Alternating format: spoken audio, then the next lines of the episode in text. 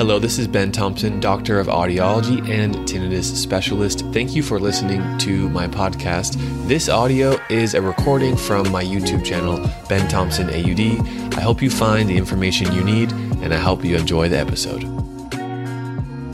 Now, let's talk about what the treatment options are for hyperacusis and different devices that can be used for hyperacusis. I was personally trained in tinnitus retraining therapy, and I believe that is the premier protocol to follow for hyperacusis. It typically involves the use of counseling, education, and ear level sound generators. Ear level sound generators are typically worn for up to 12 months. Again, this is a long term treatment. This is similar to treating tinnitus in the fact that it takes months, at least six months of dedication. Now, what's interesting is hyperacusis can show faster improvements that hyperacusis within a few months, I've seen this with patients within a few months after using these devices, understanding the system, the sensitivity to loud noise can improve.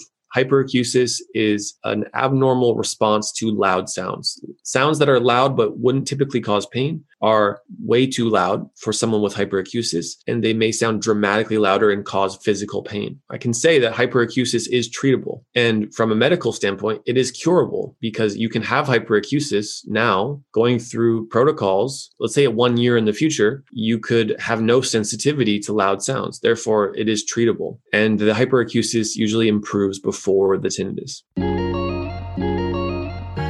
Thank you for listening to this episode. It's my mission to share high quality information about tinnitus and hearing conditions. It would mean the world to me if you could take just 60 seconds to go to Apple Podcasts or wherever you're listening to this podcast and leave a quick review explaining what you learned on this podcast. Thank you so much for considering that, and I'll make sure to see you on the next episode.